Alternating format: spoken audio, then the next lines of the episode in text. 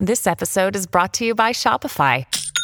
Forget the frustration of picking commerce platforms when you switch your business to Shopify, the global commerce platform that supercharges your selling wherever you sell. With Shopify, you'll harness the same intuitive features, trusted apps, and powerful analytics used by the world's leading brands. Sign up today for your $1 per month trial period at shopify.com slash tech, all lowercase. That's shopify.com slash tech. It's a mean age. But it is going to be a beautiful future as long as we don't get up. I'm Brian McWilliams, and this is Mean Age Daydream, where I bring you unfiltered comedy, criticism, philosophy, and politics with a Mean Age Daydream.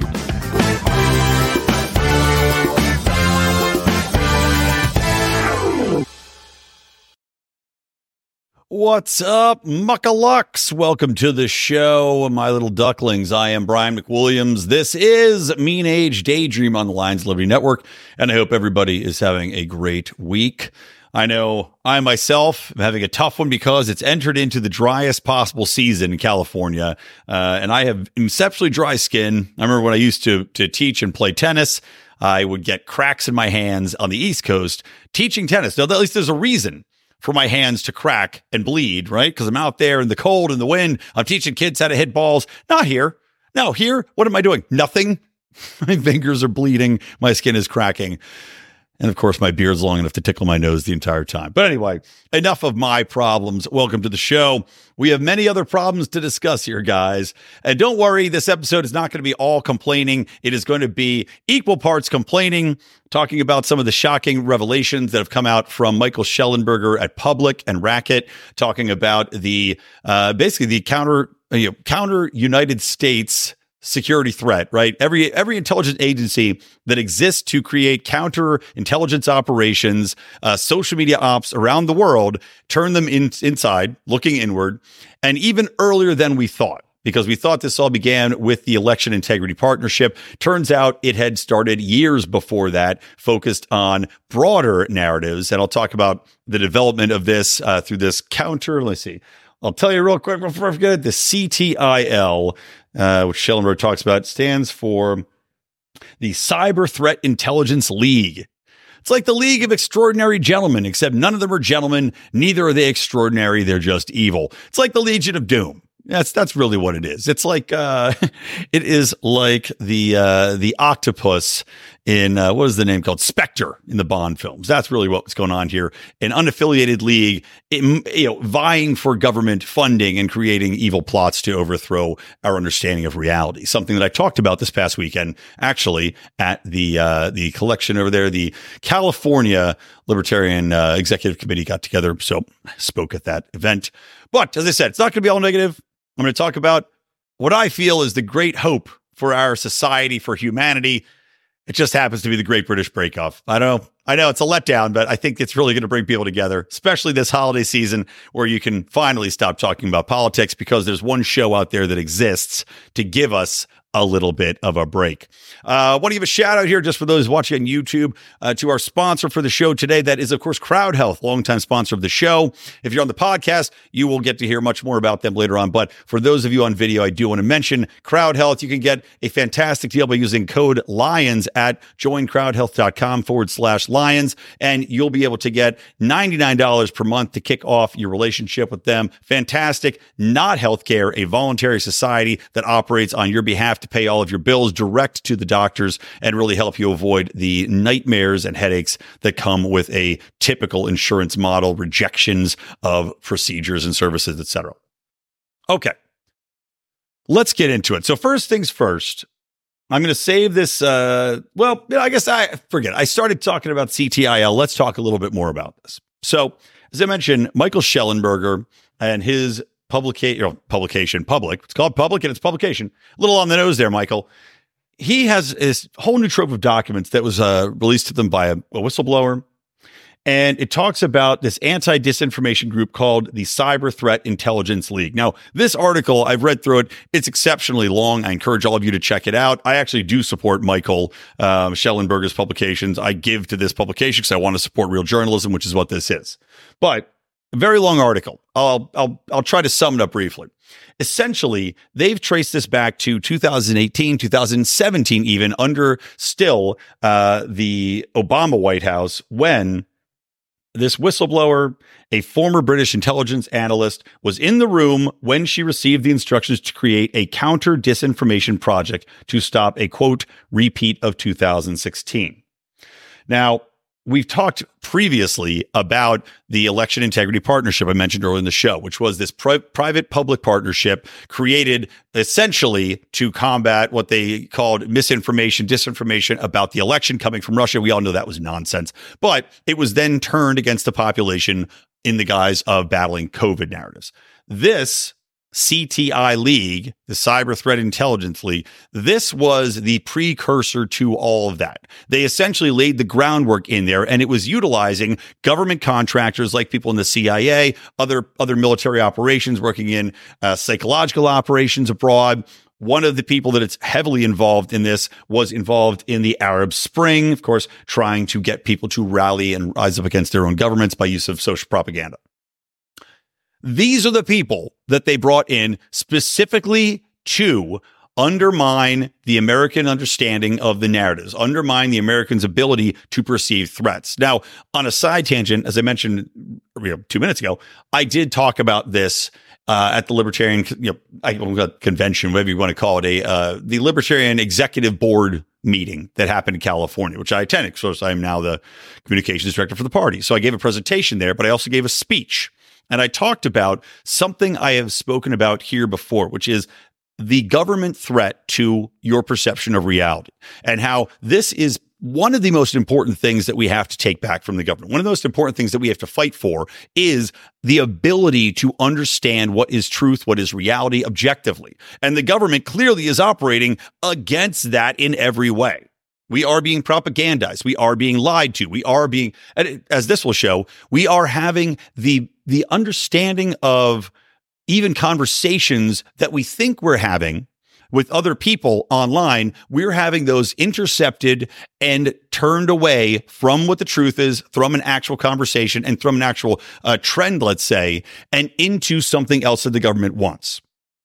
Now, in this regard to the CTI League, they talked about how they would take over and essentially what they would do is work with social media companies directly, of course, which is something that government can't do legally directly. So they partner with the league. The league then goes and tries to partner with academia, with online uh, social media companies, as we saw, partnering with the Stanford Internet Observatory. That is how the government, and they explicitly laid this out, by the way.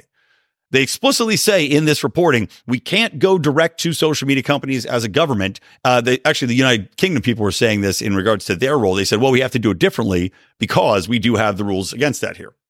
At least we pretend to.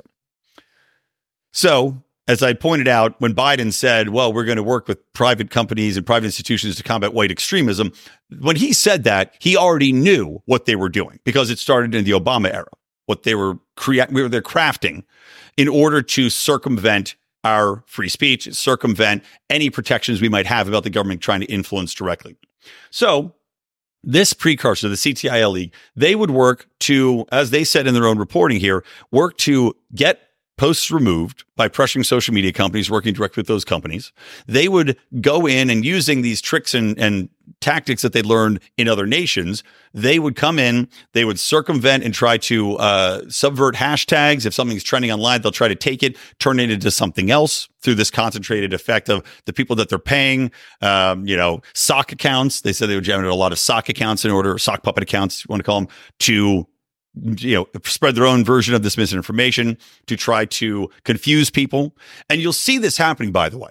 You'll see if you're ever commenting on a popular topic and you happen to hit a nerve, you will see a lot of responses from nonsense sock accounts even now. And I guarantee you, those are government based accounts. Either that or they're from a public private partnership group that the government is funding in a roundabout way, partnered with in a roundabout way, because they're talking about it distinctly in this document, in this reporting. So these sock accounts come in, they then respond with something completely off the wall. Either it's an accusation, either it's just a, a an off the wall tangent to confuse, it's a blatant misrepresentation of the facts, just saying, well, that's not true. I read something else that this was about blah blah blah. these are designed to do this. They're designed to confuse the narrative and make you get burrowed down and, and buried in this level of uh, confusion and misdirection to the point where you just go, I don't know what to believe. And then they win because whatever you whatever you actually do believe, they've now been able to circumvent that. Not only that, but they would also have a strategy in place. And you've seen this time and time again, especially during COVID, where they would attack people directly. Anybody that was of a prominent nature, anybody that got a lot of uh, traction online, they would go in and try to make them a persona non grata. They would attack them viciously with direct assaults, questioning their character. They try to dig up dirt on them. This is your government, by the way, working against you and your ability to voice your independent thoughts. Right? It, it, it's hard to make it any more clear than that, that the government is trying to attack you. Government funded agents working in partnerships with social media companies are targeting you based on your opinion. If it doesn't go with the mainstream narrative by that government in power at the time, they're going to attack you personally. However, they're going to do it through these sock accounts. I, I, guess ironically, Nikki Haley would be our savior there, right? Nikki Haley and her plan to force everybody to have a registered name. But of course, we know what would happen there is that since it's government funded, since it's a government operation, somehow I feel like those social media accounts will get vetted despite the fact that there might be a law requiring them to uh, to disclose who they really are. I feel like those sock accounts will still get made. But in this document, it lays out people like Jay Bhattacharya, others that spoke out, you know, like Dr. Uh, God, I, I, always forget this guy's name, and I subscribe to. His, I read his shit every day. Robert Malone, guys like Robert Malone. This lays out how they would specifically try to attack them personally, to have them depersoned, to have them uh, embroiled in some sort of turmoil where they have to defend themselves against allegations of sex or allegations that they're working in malpractice or allegations of of financial, whatever it might be. They had to take them out at a personal level, and it's all written down here. Not only that, they did a, uh, a whole spreadsheet, a whole roster of people using things like hashtag free California. So anybody, anybody insisting that California should be free. They had phrases like, for example, uh, all jobs matter. And I'm trying to think of some of the other ones uh, that they had in here. But again, this article's so long, I can't really find it off the top of my hand here. They had phrases that they would instantly try to attack if they started to rise up because these were problematic to government anything questioning vaccines, anything questioning the origins, anything uh, questioning why you should be staying home. These phrases were targeted for attack, for misdirection, and as I mentioned earlier, to to completely undermine the the overall consensus and conversation to get people riled up and angry or to have them simply deplatformed. And they said that phrases like that they would work with social media companies in order to have them settle down, have them be, you know, as we say, shadow banned as we are on YouTube. Another reminder, please subscribe to our podcast, hit notifications on YouTube. Uh, Rumble, you can just watch. They don't, I don't think they shadow ban us, but YouTube for sure. But they would take this and shove them down, down, down.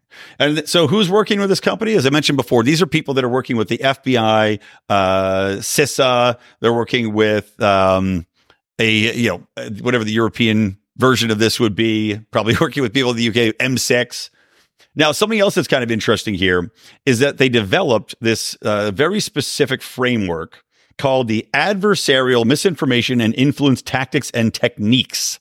This was a document that was created through a group called MisInfoSec, the MisInfoSec working group, because it's called Misinformation Security, which falls under the recategorization of global threats to our security, something I touched on many episodes ago, but is important to talk about. Don't forget that when they talk about the threats to security and threats to infrastructure, we have now, the government has now, I can't say we, the government has now categorized the misinformation or disinformation, uh, AKA, and the, and the cognitive ability of Americans to believe the narratives the government's saying as infrastructure. I'm not making this up. You can look it up yourself. It is called cognitive infrastructure. That concept, that bullshit phrase that was invented in order to allow our government to target us for psychological operations and censorship was created it, before they adopted it lately under this framework, this ad admit framework, adversarial misinformation influence tactics and technique. So, as such, here you go. the information environment, they talk about the physical dimensions, computers, keywords, informational uh, dimension, where information is collected, links, physical and cognitive dimensions, key characteristics, and cognitive dimension. Ah, there we go. The cognitive dimension, guys, your ability to understand, think, and link disparate concepts together in order to understand what's happening to you or what's being done to you. So, under this cognitive dimension, in the emit social work, we've got where human decision takes place, dimension of intangibles such as morals, unit cohesion, public opinion, situational awareness, key characteristics, perceptions, emotions, awareness, and understanding. Perception, emotion, awareness, understanding. Think about all of the misinformation coming from the federal sector, coming from the Stanford Internet Observatory. Think about what posts are being removed, what's being amplified, what's being uh, shadow banned throttled. There we go. That's the phrase I'm looking for. Think about the animosity that was going on. Think about the posts that were taken down. Think about the counter posts that are being posted up. All of this draws from this original document. Now, I won't go on too, you know, I've already talked 12, 15 minutes about this. I won't go on too, too much further on this past saying your government is evil. Okay. Flat out. When you have somebody well, somebody's. When you have people that are invested in controlling everything you think, your perception of reality, your understanding of reality, and you know, adamant about coming in and making sure you don't see what the conversation really is. And if you do see it, instantaneously trying to get in there and subvert it or mislead you down a different path by using accusations, false information, confusing tactics, or or uh, I don't even know what else. You know, you name it, they got it. Blatant denials, I guess. You know, all these accounts coming in saying you're a liar, you know what you're talking about. All these sock accounts. Your government has no interest in you understanding your reality. They have no interest in you keeping your sanity. That's something I'm bringing to what we do here. Taking sanity back because we have lost our minds intentionally by virtue of the government interfering in how we interact culturally, societally, online, how we interact with our neighbors. This is by design. I talked about this before this even came out. I predicted this, saying the divisive things that happen. There's a reason the government gets involved in this. There's a reason the news media is covering certain topics more than others. It's to divide families. It is to attack community. It is to break neighborhoods. It is to kill schools and playgroups that involve and make you talk about stuff that's going to drive you crazy so you can't agree. We have it laid out here. That's exactly what they have been doing. And we have it in black and white from their own documents we have to take back our sanity. We have to take back our reality, have to take back our emotional control, all things that are being attacked by the government by virtue of these programs. Okay. Let's move on to something else, something that's, that's just as divisive as everything else, intentionally, and of course, very profitable, and that is green energy. Now, the COP, uh, I don't know, the collection, the cock operators of uh, the Pacific. No, it's it's it's the climate and something conference, COP, that they have in Europe. That's just wrapping up. Actually, I think maybe it's still going for a couple days. Of course, Who's speaking about climate now? Oh, Hillary Clinton. Yes, Hillary Clinton, that great advocate for climate justice. Of course, the Clinton Global Initiative, a very useful slush fund for anybody who wants to really help people in the world take care of green energy initiatives that just coincidentally happened to collapse and lose 80 90% of its uh, inbound donations when Hillary Clinton did not win the presidency and left the, uh, the sphere of influence within the state. But let me show you a little clip here and this ties into something that I give my a lot of patting on the back today, guys. I give myself credit for predicting even earlier than this. But here, let me share this real quick. This is Hillary Clinton talking about this new green death toll that we're witnessing. And then I'll talk to you about how this goes even further than what she's saying. And I'm going to tell you exactly what they're going to do to this. Okay, here's old Hill Dog. We're seeing uh, and beginning to pay attention and to count and record uh, the deaths that are related to climate. And by far the biggest killer is extreme heat. I mean, even in Europe last summer, which uh, has the ability to count and figure out what happened, they recorded 61,000 deaths because of the heat in Europe. We don't have that kind of number yet from Africa, Asia, Latin America, but we know and estimate that we probably uh, could uh, measure about 500,000 deaths. And the majority of those are women and girls, and particularly pregnant women. Uh, yeah, I'm sure. I'm sure that all of these, all these pregnant women, these young pregnant women are just keeling over from it being a little bit too hot. So, right there, I'm going to call bullshit. How many pregnant women do you know that are elderly, that are, are somehow so feeble that having it be a little bit hot is going to kill them? And if that were true, by the way, we would have heard about it. I guarantee the mainstream media would have gleefully jumped on that soul specter and these these poor women that are dying of heat stroke in in masses, according to Hillary Clinton. Right? Apparently, women and children, women and young children, are keeling over and dying from the heat. Now, I've not heard boo about this in mainstream media. If it were true, we would have heard something. Trust me, these people live and die to report crap like this. But the broader concept here is that you heard her throw out the phrase, oh, well, 500,000 people are going to die from climate, right? Bullshit. Bullshit. We're at a point in our society, worldwide, where we're at the lowest level of climate related deaths. And yes, that includes heat related, that includes cold related. Now, the reason that heat related deaths are typically more deadly now than cold related is because we have fire, we have insulation, we have heaters, gas powered heaters, coal powered heaters, by the way, which of course they want to eliminate because these psychopaths want people to die and they want to punish the people that don't have it as nice as some of us in the first world countries. But rarely do people really die of extreme cold or extreme heat any longer. It's just not really a thing. If you've got electricity, which the war on electricity, by the way, is coming, especially in third world nations, as I'm pointing out many times before.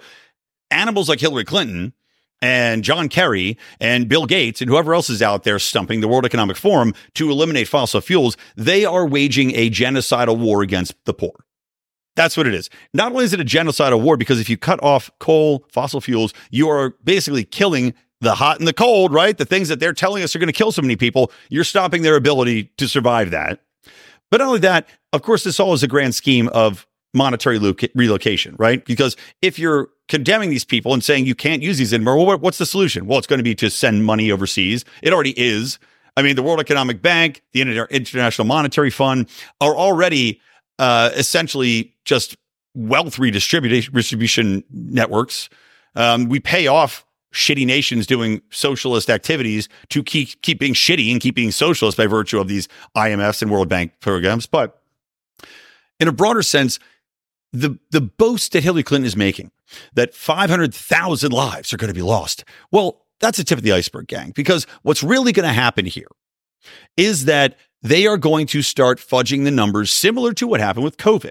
Under COVID, you'll recall that people that died of gunshot wounds and car accidents and stabs to the neck. If they died with COVID, well, then they died from COVID.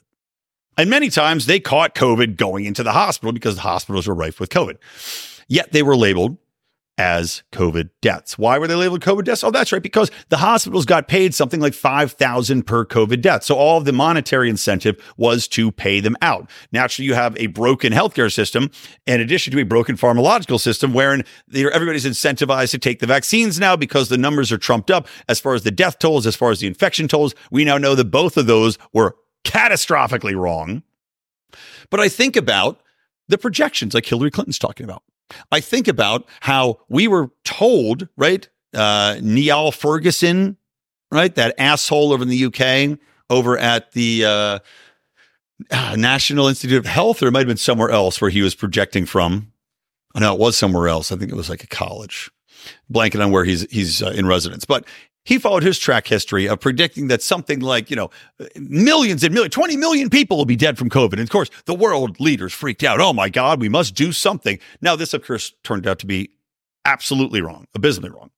Gavin Newsom, I think, projected something like, you know, California would have 3.5 million cases of COVID by uh, October. And of course, what ended up happening was like 25,000 cases, you know. Now, those numbers are not exactly correct. I'm just kind of slushing through it here. But Point being, Hillary Clinton's using nonsense numbers.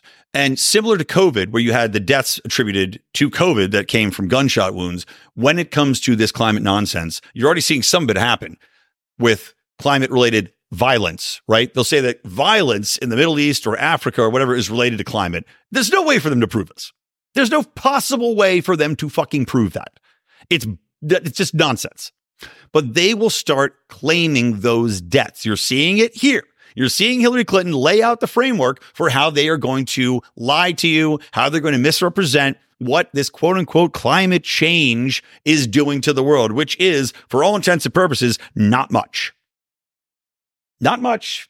Look around. There's an argument you made that the improving level of uh, carbon in the world, that a slight warming is actually very good for us. And by the way, at the same time, the solar cycles, if you believe in the solar cycle impacting the world temperature, which I personally think probably has some impact, we're also going into one of the lowest, a uh, what do they call it, a Maunder minimum, I think. We're going into a minimal cycle as far as how the sun is going to be interacting, how it's going to, you know, the solar flares are going to be going out there. So we might be in for a, quite a cold spell. If that's the case, maybe a little bit of carbon would help us out. Maybe we'll actually get through and avoid people dying from cold deaths, which of course, still clown is climate deaths, according to Hillary. But when you see her talking about taking the claim for these deaths, trust me, you, you're going to start seeing a lot more reporting about people that are violently dying.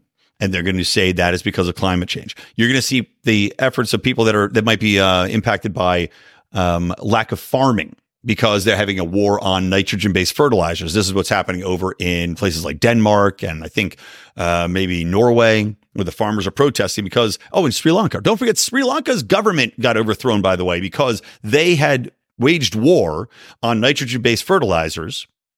And those fertilizers were so essential for the farming that the entire infrastructure, the entire food base of that country collapsed they will tell you, guaranteed, that anybody that starved during that time, climate death. Why? Because the food had to be altered because of the nitrogen, and that still is climate change related. So, climate death. It's kind of like the World Health Organization and this pandemic treaty. And I told you about that this previously too, how they're now redefining anything under this pandemic treaty, right? Anything that's a threat to human health. They consider climate change a threat to human health that means that they can lock down, they can curtail your ability to go to work, to open a business, to travel based on climate. Now they've got another way to say, well, climate's going to come get you. It's because they can make up these numbers. They can attribute whatever to climate change. That's the fact. So keep your eyes up, guys. Don't believe the hype. Keep your eyes peeled because it's going to get wacky out there. And when pressed on how they defend these violences based on climate change, they will give you zero answer. Zero answer. I guarantee it. They're not going to have you to back it up. They're not going to give you any, any real way they're coming to these numbers. They're not going to give you real data collection because they know it's a fraud. They know it's a fraud. And it's all collapsing around their ears. And they know this is why they're going to ramp up the propaganda because the first thing you do when you know things are collapsing is you wage war on the public. Same thing happened during COVID, guys. Remember the censorship ratcheted up to such a high degree right before the House of Cards fell in on itself. Same thing's going to happen with climate change. All right. Let's move on to uh okay, something something a little bit more uh happy go lucky here. I can't close my window. Okay. Happy go lucky here, which is, uh, and then I'll, I'll wrap up with a little bit of thoughts on Gavin Newsom and, and Ron DeSantis, by the way. So I am a fan of the Great British Bake Off. I know, me, Brian McWilliams, but it's true because I'll tell you what, my wife got me into it. Now, number one, I've talked a bit, I think, about the show. I, I have a background in cooking. I was uh, a cook in kitchens for a long time, you know, so I've got my I've got my working class bona fides in my hot hand, as they used to call it in the kitchen. That was the hand you'd pick up all your hot shit and you'd steam it up and, and get it all. Well, I'm muted. This episode is supported by FX's Clipped, the scandalous story of the 2014 Clippers owner's racist remarks captured on tape and heard around the world. The series charts the tape's impact on a dysfunctional basketball organization striving to win against their reputation as the most cursed team in the league. Starring Laurence Fishburne, Jacki Weaver, Cleopatra Coleman, and Ed O'Neill. FX's Clipped. Now streaming only on Hulu. Wait a minute. Are you saying I'm muted right now? That's not good. Well, hopefully that sound's coming through because uh, if not, I don't know what's going on. Anyway, hopefully I don't have to re record this. It seems like it's going through here. Anywho, so Oh, good. I, this is why I shouldn't respond to comments. It's just, I'm going to call him out now. Aristocock King Yeti has stupid earbuds, and I'm reading his fucking comment and responding to it. Fuck you, King Yeti. All right, so my count didn't cut out. Anyway, so I got my bona fides. Out. I was a cook for a long time. Um, I, you know, something like like five years. I was cooking every summer through college, before I went to college, and also during college because I got suspended for rioting at Penn State. Yes, that happens. I shook a lamppost. I stopped myself, and here's how. Here's where I, here's where I came for a basic distrust of police officers. By the way, I stopped myself shaking this lamppost. just during this stupid basketball ride over the summer. And I was like, this is fucking, ter- this is going to fall down. It's going to hit somebody. It's going to crunch somebody. So I let go. I walk away and a cop grabs me and I'm like, oh, fuck me. I'm like, what, man? He's like, all right, you got to come with me. I was like, ah. So I just walk with this cop, and I'm just drunk. I'm like, whatever, man, let go of me. I'm, just, I'm not going to run away. I'll just walk with you. So I walk with. I'm like the best possible criminal you can catch, right? I'm just like, whatever. So I go. I'm like, what's going to happen? I'm just shook a lamppost and I let go. He, I give it a misdemeanor. That's it, misdemeanor.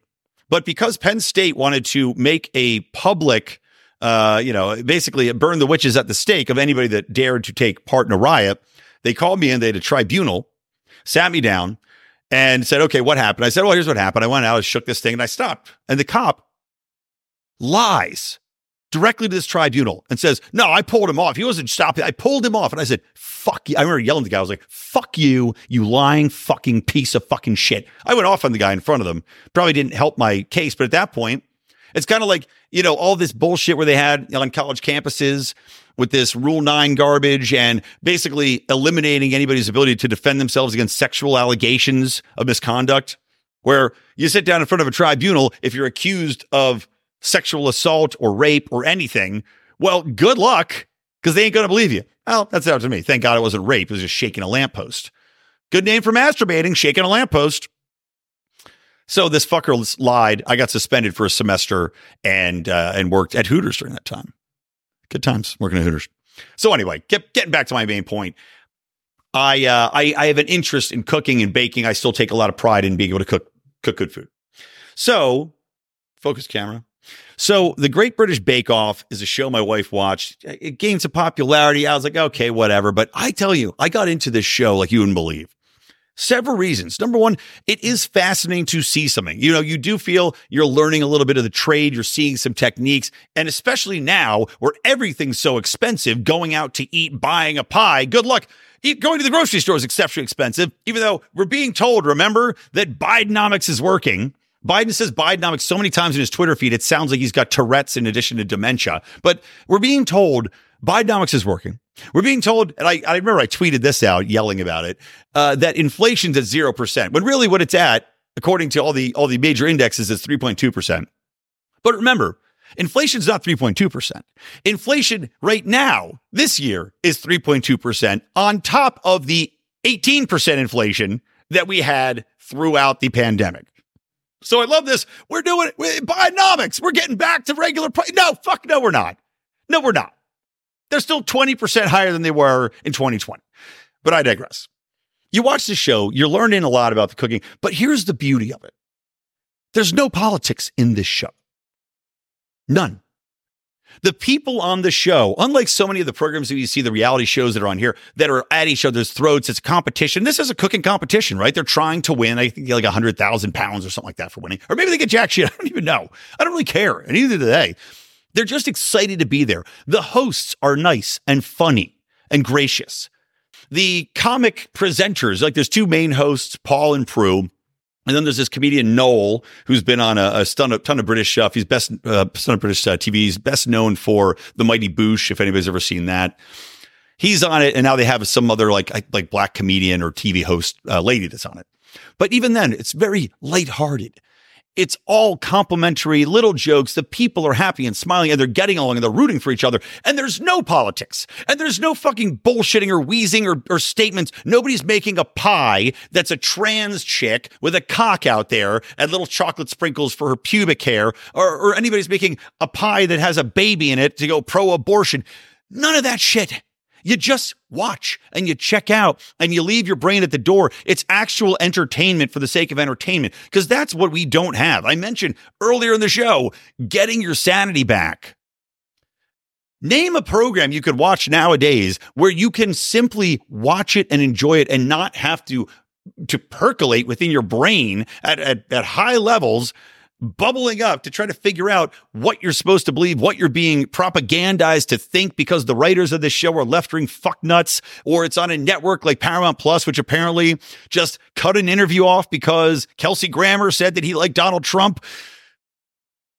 Just being able to watch a show alone with your thoughts or being happy watching people enjoy what they're doing and get along and not wallow in the slop that we're being forced to be mired in nonstop because of the politicized environment we're in. It is like therapy.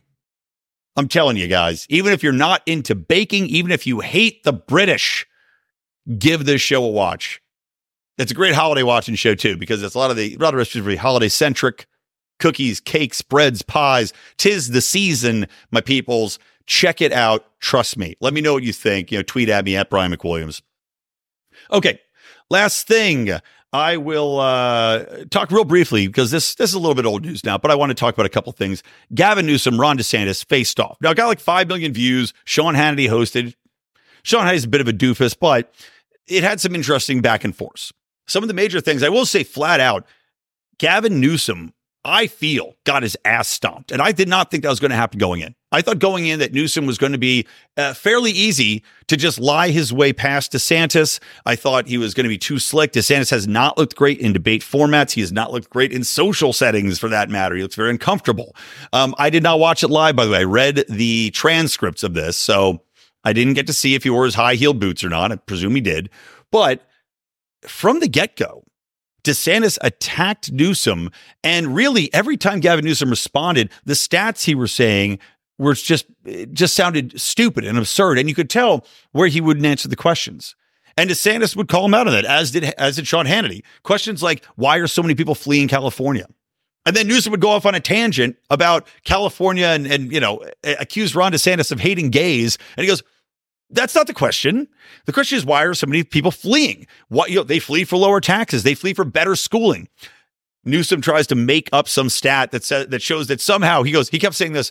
California charges its its lower class less than we charge billionaires and whatever. So something yeah, like just what?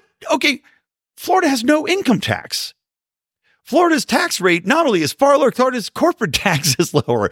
Like, what are you talking about, Newsom? Like clear lies he would talk about the education system, right? And he's saying, well, well, California has uh, better educational outcomes. No, Sean Hannity fact checked him on that. Something you never really see is, is fact checking for Gavin Newsom. Florida had you know, like the number one, uh, I think, ranked educational outcomes. California was 20th. They talked about things like uh, the COVID response. Gavin Newsom throws out a nonsense stat. And now I talked last show about how fascinating it was that the LA Times put out their own reviews of a Lancet study and another study showing that when comorbidities are taken into account, things like uh, you know diabetes, massive obesity, or anything else that can be considered uh, a comorbidity that made it high level COVID death, right? Because we know it's 0.002% of the population or something, but still, people did die if they were exceptionally old, had diabetes, had whatever. My camera keeps going in and out of focus and it's driving me fucking nuts because it's, it's, it's, a little bit dark in here. I put up my light, but it's I got to turn another light for next episode. So when that was all taken into account, it was either dead even when you didn't take in the comorbidities and just adjusted for pure age. When you did, California had a 34% worse response rate, 34% worse death rate. So Gavin Newsom throws out some nonsense stat that, that California was 29% better, which it was immediately corrected, immediately corrected by Newsom. I mean, he really took it to him as far as exposing Newsom for the liar he is. He showcased uh, the poop map in San Francisco talking about the health, the public health crisis. They went back and forth against, and again, this shows you Gavin Newsom is such a, a disgusting, oily snake, which is why I think finally we might be rid of him. 51% of people in California, which is a first, now disapprove of Newsom.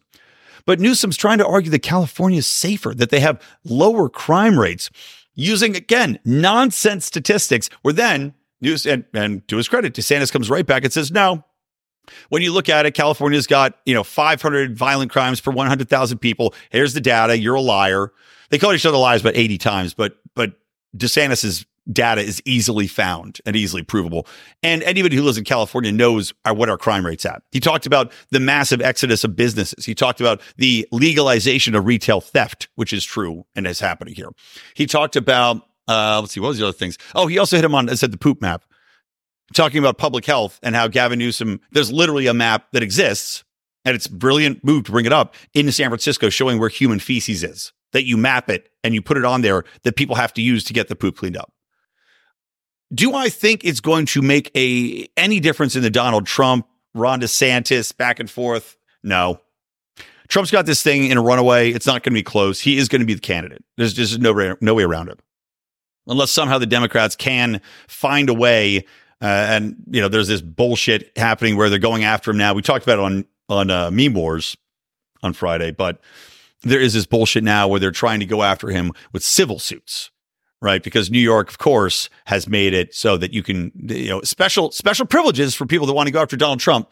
Now they're saying that anybody from January 2nd, oh, sorry, it's supposed to be in DC, anybody from January 6th that is uh, adversely affected, they can now sue Donald Trump for civil damages. So you can see this is a tactic.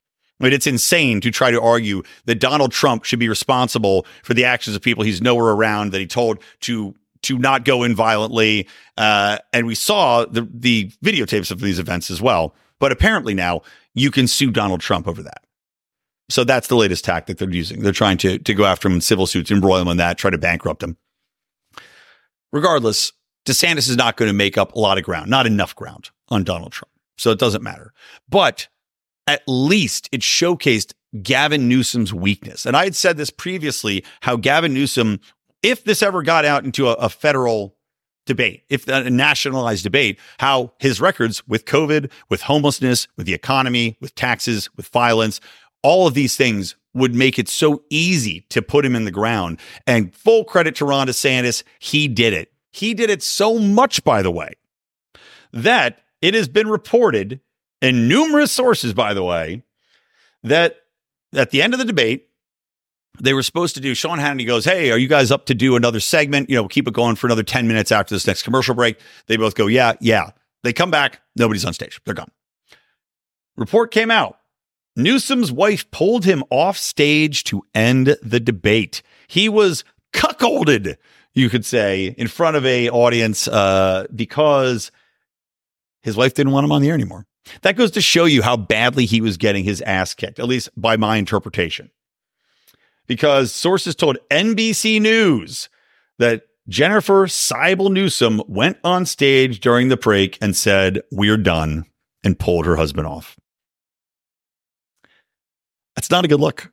That is not a good look. I'll tell you that much.